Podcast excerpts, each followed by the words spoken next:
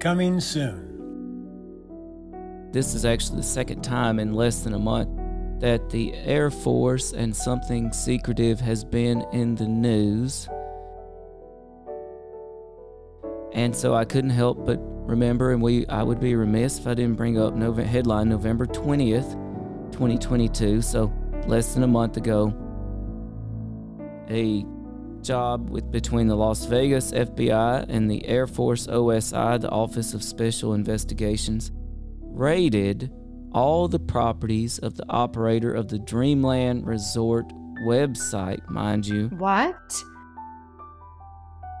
How did you not tell me that? I'm the one that told you about the Dreamland Resort website. Less than a month ago, What?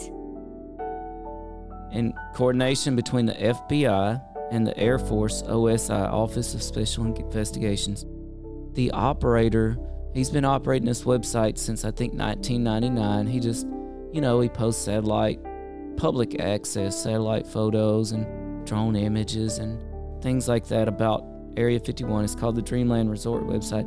They raided all of his properties, confiscated everything he's got. He said at least 20 of them busted in in, you know, full blown battalion gear.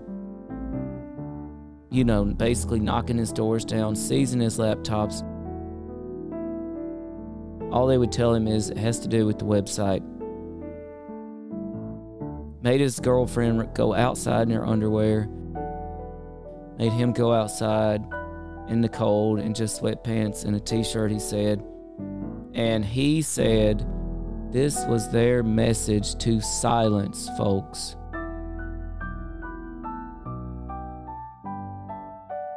And now here we have the Air Force. Oh, shiny new toy, but we're not really going to show you what it's about, what it looks like, anything.